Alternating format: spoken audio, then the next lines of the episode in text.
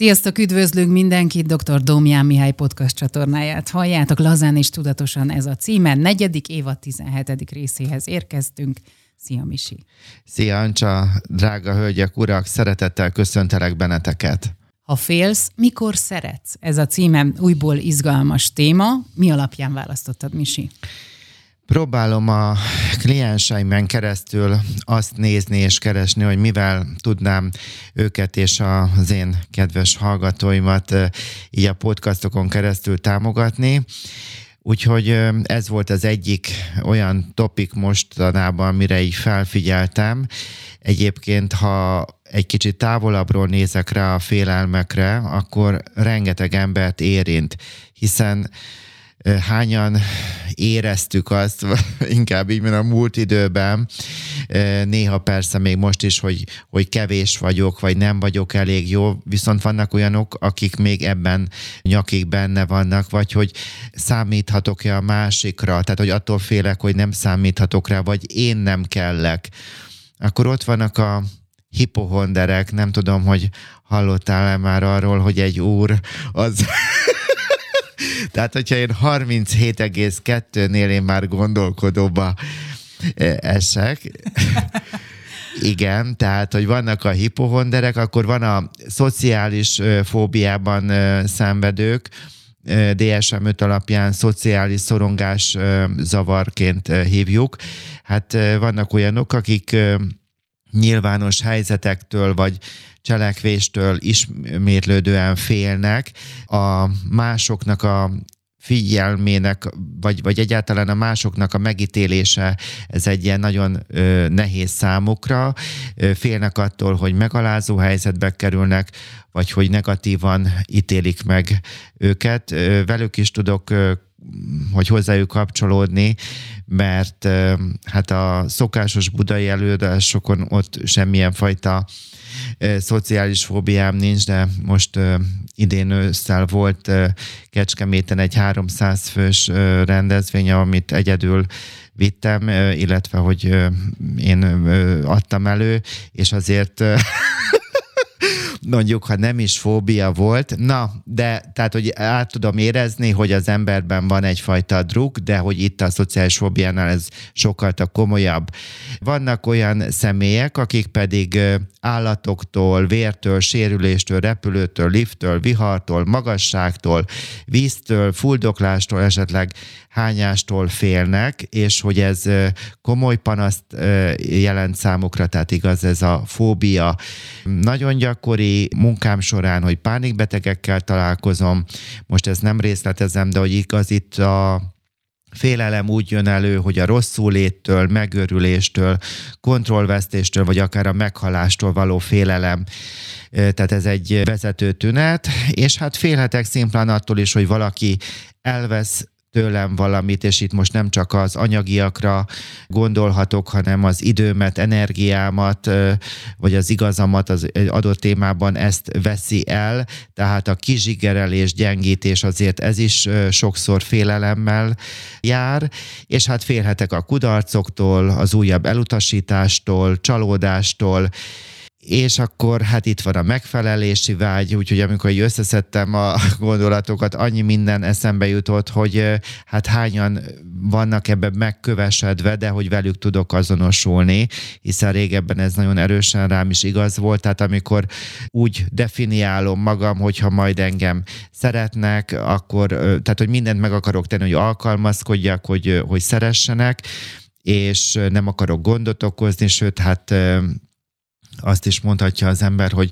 bocsánat, hogy élek, tehát ez egy ilyen érzés is, vagy sajnos egy hozzáás az élethez, és hát ott van a féltékenység, birtoklás, sőt az agresszió, amely szintén félelmen alapszik, és hát vannak olyan személyek, akik korosan félnek az öregedéstől, vagy a lemaradástól, hát talán ez az utóbbi jelenségről egyszer majd lesz jövőre egy új podcast adásunk, Tehát előző években rendkívül sok fajta félelmet soroltam fel, ez a nagyon gyakori, hogy kevés vagyok, nem vagyok elég jótól egészen át a fóbiákon át, megfelelősi vágy, kudarcok, tehát hogy féltékenység, öregedés, nagyon sok fajta dolog van, és általában egy személyre több igaz, és hogy nagyon fontos ezért, hogy ezt a témát, amit most csak röviden, egy 30 percben szeretnék körbejárni, hogy ezt megtegyük, mert, mert nagyon sokan nem tudnak ebből kilábalni. Mi a fő üzeneted a 72. adásban? Hát igen, már ez a 72. A fő üzenetem az az, hogy a szeretet ellentéte nem a gyűlölet, hanem a félelem. Ezt még egyszer elmondom, drága hallgatom neked, hogy ezt, ha gondolod, vidd magaddal, vagy írd bele a telefonodba a jegyzetek közé, mert többször mondtam már itt, hogy, hogy, hogy jegyzeteljetek, és hogyha egy jó idézetet, vagy egy képet, vagy egy cikket találsz, akkor nyissál neki jegyzetet, és amikor olyan pillanatod van, hogy szükséged lenne egy kis mankóra, akkor természetesen, hogy bármilyen podcastot is hallgathatsz, vagy akkor is kereshetsz egy cikket, de hogy kezednél lehet valamilyen anyag, hát az is nagyon klassz lenne, hogyha hála naplót vezetnétek. Tehát a, ez a mondat, a fő üzenetem a mai adásban, hogy a szeretet ellentéte nem a gyűlölet, hanem a félelem. És ezért is ö, ö, most önállóan találtam ki ezt a címet, de hogy ez egy nagyon fontos dolog, hogyha félsz, tehát akkor tulajdonképpen mikor tudsz szeretni. Tehát ez egy ilyen kizáró dolog, és az is igaz, és nem szeretném a félelmet túlságosan leírni, hiszen ez az egyik alapérzelmünk, és mindenki gyakran tapasztalja, tehát ez egy egészséges és adaptív értéke van. Ez azt jelenti, hogy bizonyos veszélyes vagy életveszélyes helyzetekben a félelem, ami kiváltódik belőlünk, ez figyelmeztet arra, hogy, hogy akár kárt is szenvedhetnénk, tehát hogy van ennek egy pozitív oldala is, a gond, és amikor a bevezetőben azt a rengeteg fajta problémát felsoroltam, illetve akik abban szenvednek, tehát a félelem az akkor válik kórossá, hogyha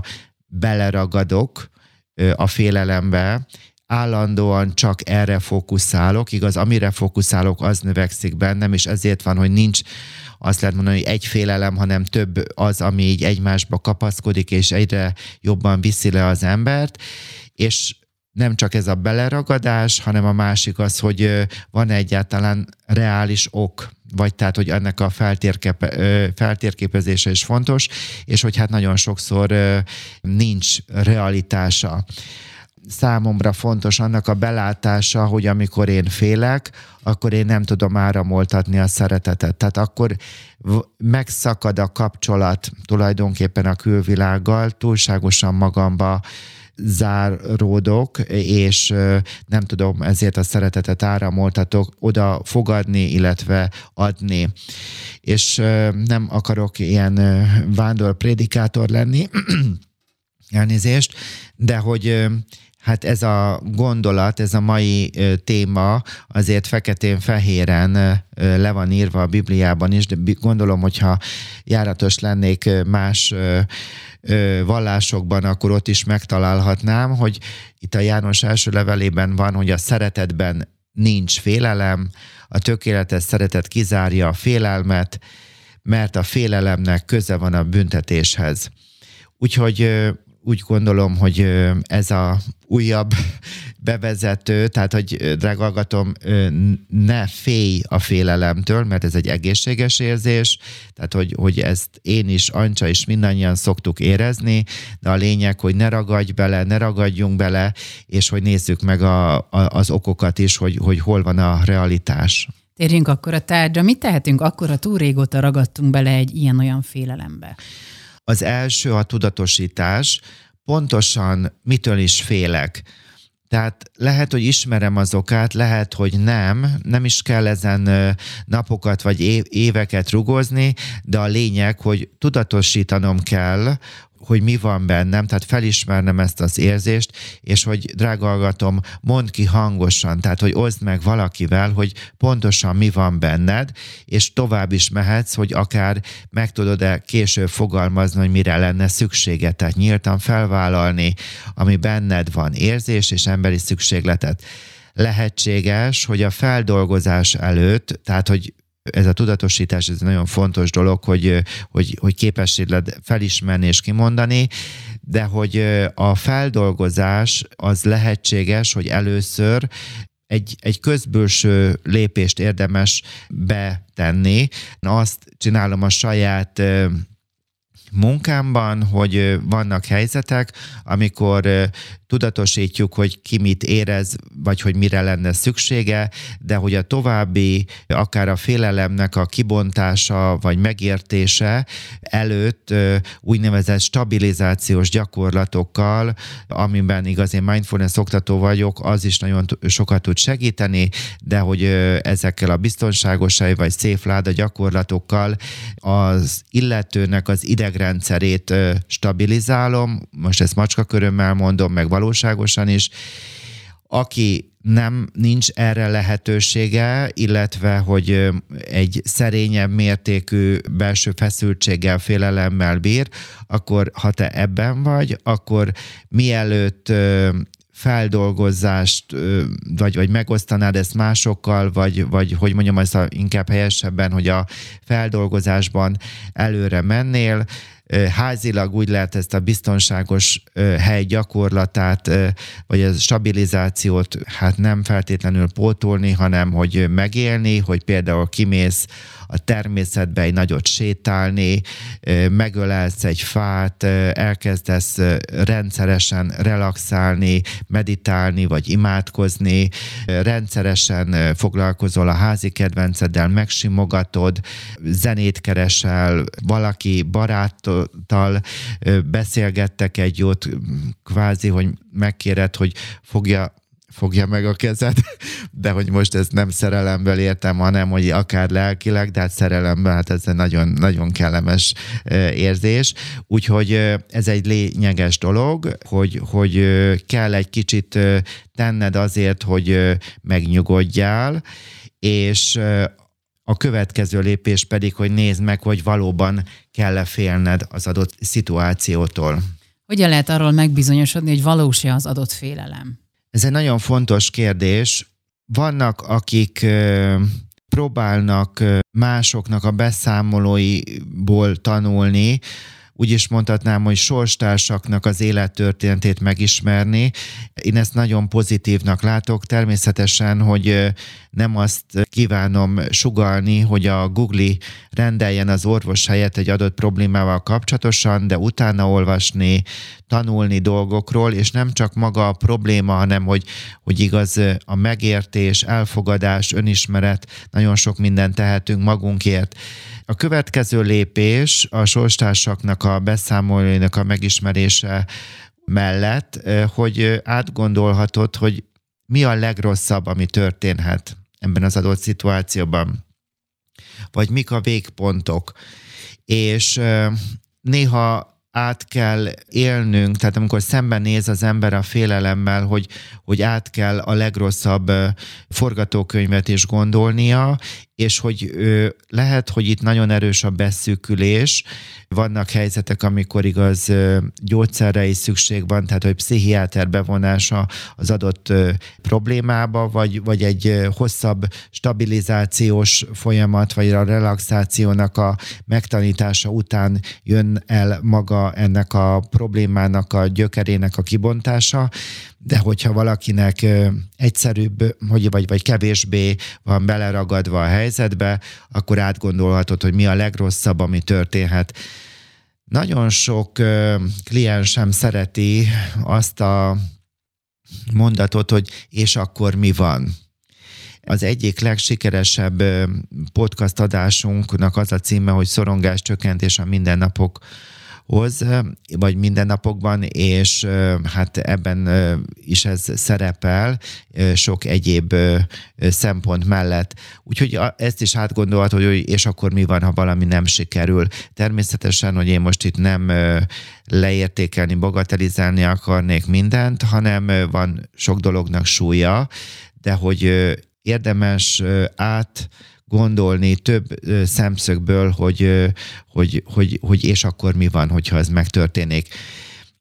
Tanultam a munkámból egy ügyvéd segítségével egy nagyon fontos mondatot, hogy ha valami nem sikerül az életbe, az még nem biztos, hogy abból baj lesz. Hát igaz, vannak ilyen családjogi helyzetek is, amikor hogy ügyvéddel is együtt működöm, hogy egy pár terápiával kapcsolatosan, vagy, vagy párhuzamosan folynak dolgok, és ez egyik ügyvéd mondta ezt a mondatot, hogy valami nem sikerül, akkor nem biztos, hogy baj lesz belőle. Tehát ez a katasztrofizálás, ez egy népbetegség, és erre szerettem volna utalni, hogy és akkor mi van, vagy amit előbb mondtam, ezt a mondatot, hogyha valami nem sikerül, még nem biztos, hogy baj lesz belőle. A következő, ami maga a kulcs a félelemhez, hogy drága hallgatom, tudnál-e a félelem érzete mellett, a félelem érzése mellett más érzelemnek is teret engedni sokan annyira be vannak fókuszálva ö, egy adott problémára, vagy egy adott félelembe, annyira le vannak ö, horgonyozva, hogy semmi más nincs a tudatukban, csak a félelem, és hogy ö, viszont minden ember képes egyszerre két akár ellentétes érzést is érezni. Például, hogy valamitől félek, de mi van, hogyha valami fajta kíváncsiság is van bennem vagy valami fajta érdeklődés, vagy valami lelkesedés, vagy akár hála meg tud jelenni. Hála, erről is van podcastunk, a jó dolgokért tudok adni hálát, illetve a tanulságokért. Tehát ezt próbáld meg, ezt a kulcsot magaddal vinni. Tudom, hogy nagyon nehéz, mert nagyon sokan fekete-fehéren látják a világot, tehát valami vagy szar, vagy jó, és én pedig azt mondom, hogy a nehézségeknek is van több oldala, és egyébként a jónak pedig van ára. Úgyhogy ezzel is egy kicsit közeledhetsz. Szeretnék most egy példát mondani egy félelemre, hát egy ilyen ártalmatlannak tűnő dolgot, de ki fog derülni, hogy mennyire sokoldalú minden egyes helyzet. Vannak olyan személyek, akik akár egy nagy családi ebétől, vagy egy ilyen ünnepi ebétől, vagy ballagástól félnek, mert, hogy a, mert megtapasztalták, hogy eddig mindig kitört a vihar. Tehát az a példám, hogy félek, hogy a mostani nagycsaládi ebéden megint össze fogunk veszni, és előkerülnek a csúnya szavak. És akkor a pár kérdést írtam fel az előző gondolatokat folytatva, amit átgondolhatsz, illetve adaptálhatsz az adott szituációdhoz. Van-e benned hajlandóság, hogy most kíváncsian menj oda? Tehát van benned egy félelem, én meg azt mondom, hogy lehet benned félelem, de lehet benned egy kíváncsiság is mellette, és tedd föl magadnak azt a kérdést, hogy mire lenne szükséged ahhoz, hogy megtaláld magadban a kíváncsiságot, vagy az erőt. Tehát, hogy ne passzívan és áldozatként menj erre az ominózus ebédhez, hanem hogy legyen benne, benned erő, kíváncsiság, nyitottság, hogy valami jó is történhet, mert mondjuk eszel egy nagyon finom levest, vagy találkozol valakivel, vagy ott, ott van egy olyan személy, akinek szüksége van rád, hogy ő ne legyen egyedül. Tehát mi van, ha én azért megyek el egy nagy családi ebédre, mert ott van valaki, aki nagyon magányos, és az én társaságom neki az jót tesz. Mondom további kérdéseket. Mi van, hogyha nem passzívan mennél oda, hanem sütnél egy tortát? És hogy te is adnál valamit, beletennél ebbe a helyzetbe. Ritkábbik szituáció, hogy mindent te adtál eddig bele ezekbe a közös ebédekbe, akkor mondd azt, hogy összesen csak egy darab tortát vagy hajlandó most beletenni, akkor lehet, hogy neked az kell, hogy megtanulj kevesebbet adni. Fölírtam magamnak ilyen kérdést is, hogy szoktál-e imádkozni magatokért, tehát hogy lelkileg hogyan készülsz fel erre az ebédre, ez is segíthet, de az is, hogy mondjuk egy ilyen ominózus alkalom előtt elmész egyet futni, vagy valakit felhívsz, aki megerősít abban, hogy te szeretni való vagy, hogy te higgyél magadban, és bátorrá tehet a, a téren, illetve bátorrá válhatsz, hogy te ad magad és hogy ez az önmagamadás, ez azt is jelenti, hogy vállalod az érzéseidet, szükségleteidet, határaidat, és ami nagyon sokszor kimarad a mai social médiában, illetve magazinoknál, hogy lehet, hogy neked a békénhagyást kell megtanulnod. Tehát, hogyha erősenben is kifejezhetném, akkor az empátia sokszor azzal indul, hogy az ember megtanul kussolni. Tehát Na most, hogyha ez az összes előző kérdést, amit ö, itt összeszedtem, ö, összefoglalnám, akkor azt kérdezném meg tőled, tehát honnan indultunk, hogy te félsz ettől a ominózus következő nagy családi ebédtől. És az összefoglaló kérdésem az, hogy te miben változtatsz, vagy miben akarsz változni, hogy ez az ebéd más legyen, mint a többi? Nem tudom, hogy Ancsa érthető, amit hogyne, próbálok. Hogyne. Tehát, hogy lehet valamit passzívan áldozatszerebből, ezáltal mi fog megerősödni, bennem félek, és a félelem fog megerősödni. Vagy pedig próbálok valamit én magam is változtatni, és igaz, van itt egy, egy, egy, egy hihetetlen fontos következő kulcs. Attól, hogy félek, mégis tudnék-e egy lépést tenni a céljaim irányába. És a céljaim irányába az is lehet, hogy én mondjuk ebben a ominózus nagycsaládi ebédben próbálok valamit aktívan akár kommunikáció vagy cselekedeti módon változtatni a korábbi viselkedésemen. Na most még egy-két kérdést összeírtam magamnak, Mit veszítenél, ha nem lenne ilyen ebéd az életedben? Nagyon sokan mondanák, hogy semmit, sőt, megnyugodnék. Hát ez nem így van. Tehát nagyon sokszor elfelejtjük, hogy a szeretetnek a legsúlyosabb, legkomolyabb arca az a jelenlét. És nagyon sokszor egy ö, olyan személy, aki sok negatívumot áraszt, attól ő valahogy a jelen van az én életemben, és ö, inkább arról is lehet szó, hogy tehát nem azt akarom mondani, hogy mindenkit szeretni kell, hanem hogy ebből a fekete-fehérből egy kicsit kivenni a másikat, és lehetséges, hogy nem tudod elfogadni, hogy ő mondjuk rendkívül kritikus, vagy megalázóan beszél, viszont nagyon finoman főz, vagy nagyon szorgalmas, vagy pont ő az, aki téged anyagilag támogat. Tehát érdemes például egy munkahelyen vagy egy nagy családban minden embernek a nevéhez magadban, drága hallgatom, keresni egy tulajdonságot, hogy a szorgos anyu, vagy a kitartó Feri, vagy a ügyes Ancsa, vagy a kedves Misi.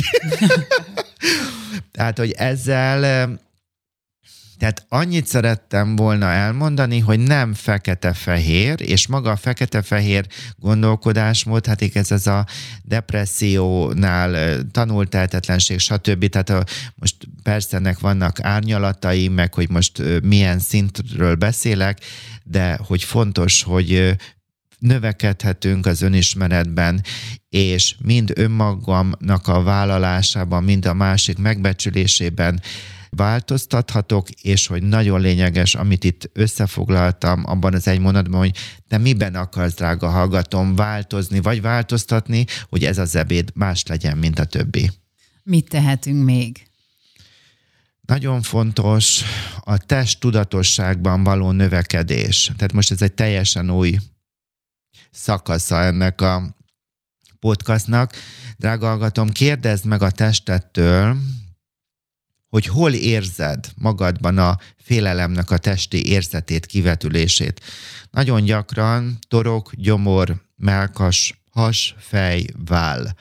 most csak egy felsoroltam egy pár dolgot, hogy valami olyasmit is érezhetsz, hogy bizonyos izmok a testedben feszesebbek, vagy akár az összesebb feszes, tehát és ez nagyon sokat segít abban, hogy a tested is reagál arra a légkörre, amiben vagy, hogy hogy kvázi mondhatnám, hogy nem vagy egyedül, mert hogy a tested is, hogy mondjam, egyfajta tükröt ad, és ahogyan te tudatosítod, hogy a testedben hol van ez az érzés, illetve ez az érzet, bocsánat, tehát a, a félelem érzésének a testi érzete kivetülése, akkor ez nagyon sokszor ez már önmagában változást fog előidézni, vagy mondhatsz is ennek a résznek olyat, hogy rendben van, itt lehetsz, vagy magadnak, hogy jogom van félni, és a szomatodrámából, illetve a mindfulnessből tanultam azt, hogy vele lehetek önmagammal, de ehhez kell az, hogy a testemet is érezzem,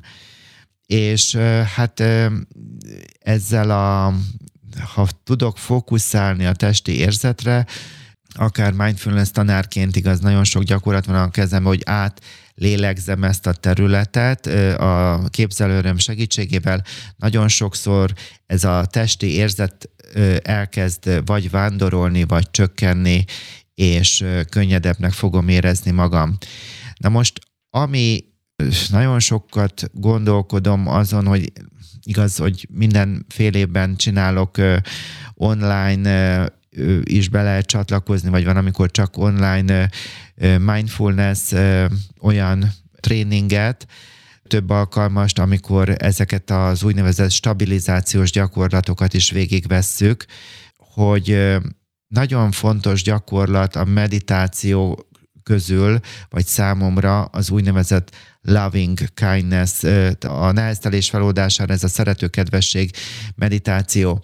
Ez röviden annyit tesz, hogy megtanulhatok kedvesen magamhoz, a szeretteimhez, egy semleges emberhez, majd olyan emberhez is odafordulni és jót kívánni, békességet, légy szeretve, boldogságot, örömöt, aki nekem fájdalmat okozott.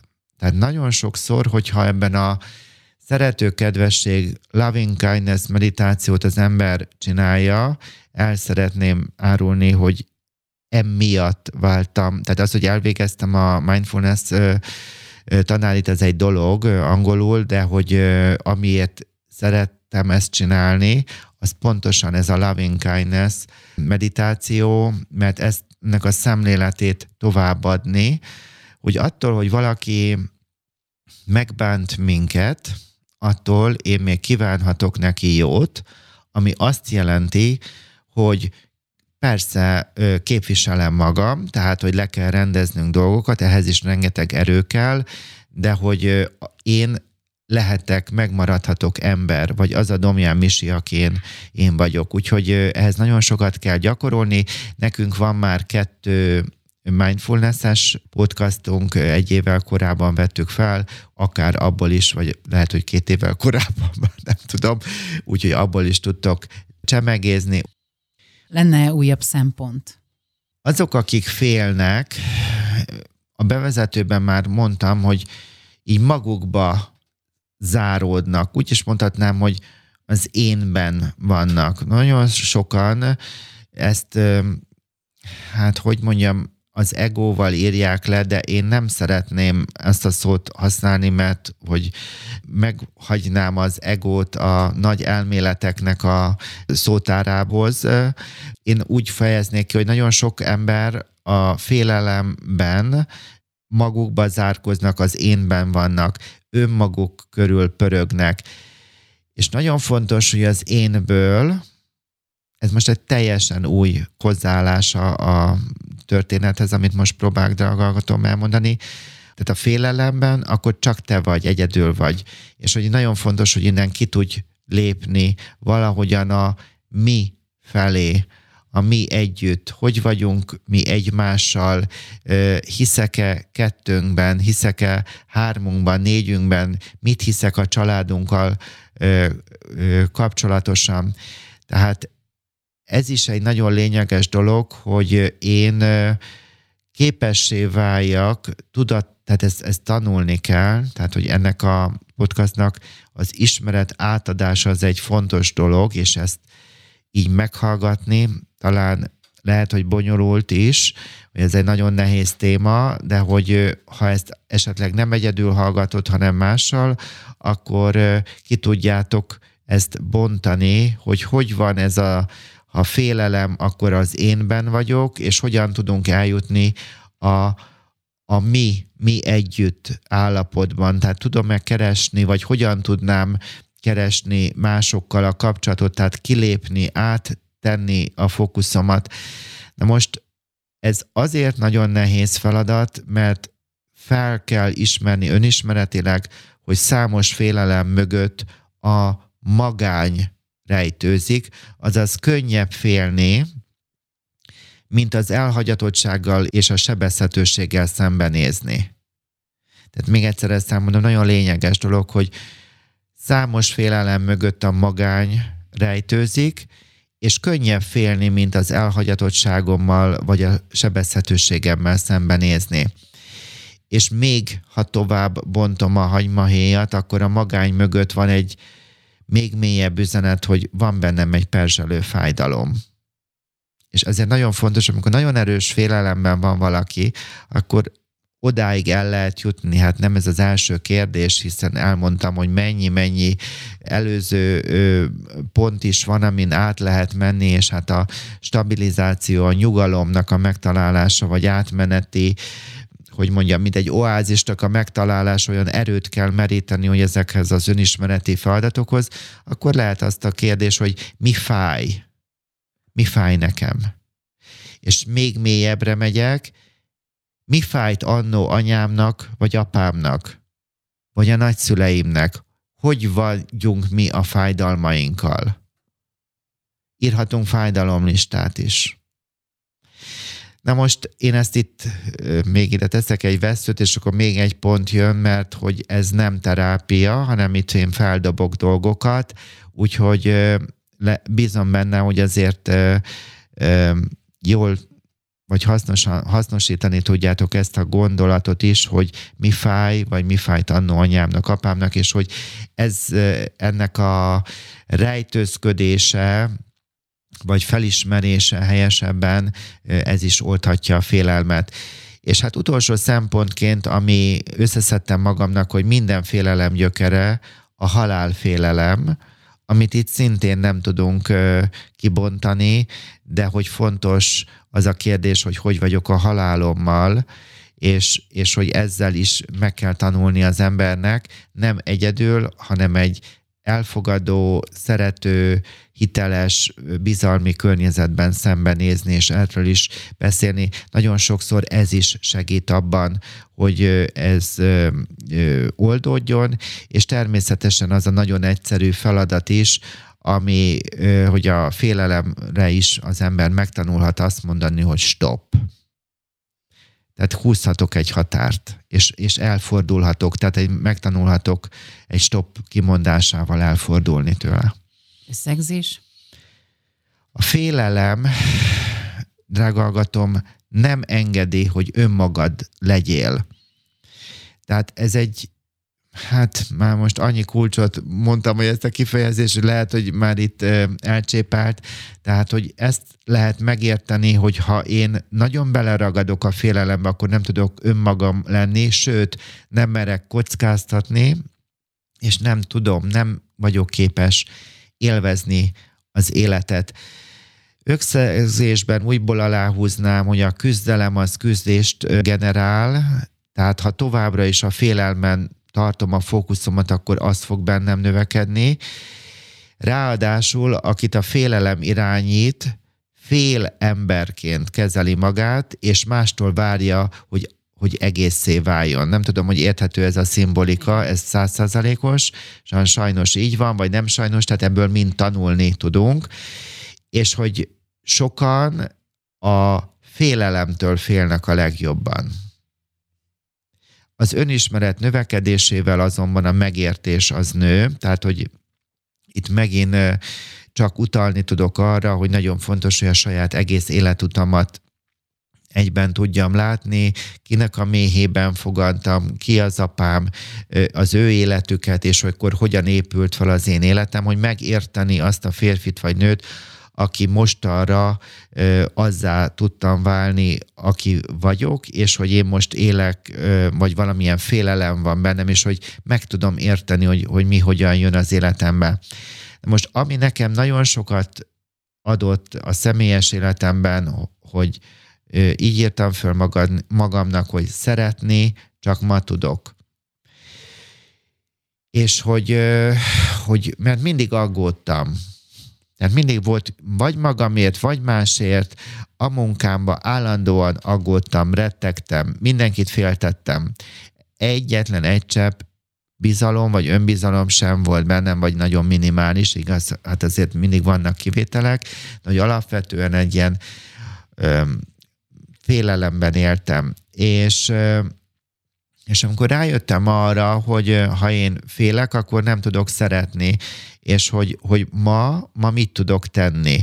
És nem azt kell elképzelni, hogy én bolond módjára mindenkinek ma, minden nap Mikulást játszok, és akkor vagy ölelgetek az, az embereket az utcán, vagy nem tudom milyen butaságokat csinálok, hanem szeretettel próbálok gondolni az emberekre, és ehhez megint visszatérek a loving kindness meditációhoz, amit én nagyon nagy szeretettel ajánlom, nem csak nektek, drága hallgatók, hanem magamnak is, mert próbálom minden nap ezt végezni, hogy a gondolataimban tudatosan ezzel a meditációval gyakorlom, hogy én kedvesen próbálok az emberekre gondolni. Igaz, melyik a szint? Önmagamat, akit tudok szeretni, semleges, akivel problémám van, és az utolsó szint pedig, hogy minden érző lény így hangzik, a, amikor a meditációt vezetem, de úgy tudom mondani, az a, az a világ, amiben élünk, hogy akkor a többi lény, érző lény is miért ne kívánhatnék nekik békességet, egészséget, örömöt, és hogy így a gondolkodásunknak a, a folyamatos megújulásával, vagy táplálásával, vagy irányításával lehet odáig eljutni, hogy én szeretettel tudok gondolni emberekre. És ez nem jelenti azt, hogy ne, ne akarnék cselekedni, és nagyon sokszor azt érzek ilyen belső készítést, hogy akár, hogy mondjak ki egy pár kedves mondatot, vagy hívjak fel valakit, vagy vegyek neki valakinek, val- tehát hogy ez, ez nagyon fontos a, a cselekedetek is, de hogy én hogyan gondolkodom. Drága hallgatom, nagyon sok félelem van benned, ez olyan, mint egy, egy liánokkal teletűzdelt őserdő a gondolkodásod, de ez mindegyik lián, ez gyengítő. Ez neked kell magadat trenírozni nap-nap után, és hogy ezért is, hogy a szokásrendszereket kialakítani, hogy rendszeresen sportoljál, időben aludjál, a kommunikáció, hogy tartani az emberi kapcsolatokat, rendszeresen relaxálni, meditálni, vagy imádkozni. Kellenek szokások, amikhez tartod magad, mert azok meg tudnak tartani nagyon jó a hálanapló, hogy minden este három dolgot írj össze, ott van a telefonod, nyomogatod orba szájba, írjál bele minden este három dolgot, hogy mi az, ami neked ma jó volt. És azt is odaírhatod, hogy azt a jót hol érezted a testedben. Ez már egy magasabb szint. Úgyhogy ezeket szedtem ma össze, hogy, hogy drágalgatom, merd, merd elhinni, hogy hogy neked is jár a boldogság, de hogy ezért meg kell újulni a gondolkodásodban, és hogy én hiszek abban, hogy a félelmeim miatt nem korlátozhatom azt, amit Isten általam akar tenni a világban. És hogyha ez most ez a szó neked túl erős, hogy Isten, akkor azt gondolom, hogy akkor tedd oda azt, hogy ami a te sorsod. Tehát én szeretném megélni azt az életutat, amit kaptam. Én azt gondolom, hogy kovácsolom is ezt, de hogy nem akarok már, hogy mondjam, amennyire lehet megélni a dolgokat, belemenni, kockázatot vállalni, élvezni az életet, és ehhez nem az énben kell legyek, hanem a mi tudatban, és ez nem jelenti azt, hogy én ne szoktam, tehát hogy, hogy, hogy én ne ismerném a félelmet vagy a haragot, de ismerem, és sokszor érzem, de hogy próbálom az rendszeres szokásokkal, és amit egyik kedves hallgatóm, illetve kliensem is egy igazgató mondott, hogy igaz, hogy lazán és tudatosan, és akkor ő hozzátette, hogy önfegyelem, ez lenne a harmadik szó. Tehát, hogyha te boldog akarsz lenni, ahhoz baromi sok önfegyelem kell. És nem az, hogy te lefogd magad, hanem az, hogy ezeket a heti szinten, ezeket a szokásokat napi szinten csináld, műveld a testedet, építsd lelkedet, önismeretedet, és az emberi kapcsolataidat, mert van, amikor akkor jövök ki a félelemből, és akkor enyhülök meg, amikor azt látom, hogy neked, másnak tudtam örömet szerezni. Úgyhogy nem volt nekem könnyű ez a mai alkalom, de úgy féltem egy kicsit ettől, ettől a témától, de hát azt gondolom, hogy szabad félni és szabad adni, úgyhogy bízom benne, hogy, hogy gyümölcsöt fog hozni, és a Spotify-on tudtok a kérdésre válaszolni, vagy bármit meghallgattok, értékelni, Apple Podcast-en is, úgyhogy megvárlak benteket az előadásaimra, tréningeimre. Köszönjük dr. Domján Mihály. Örülök, hogy vagytok, sziasztok!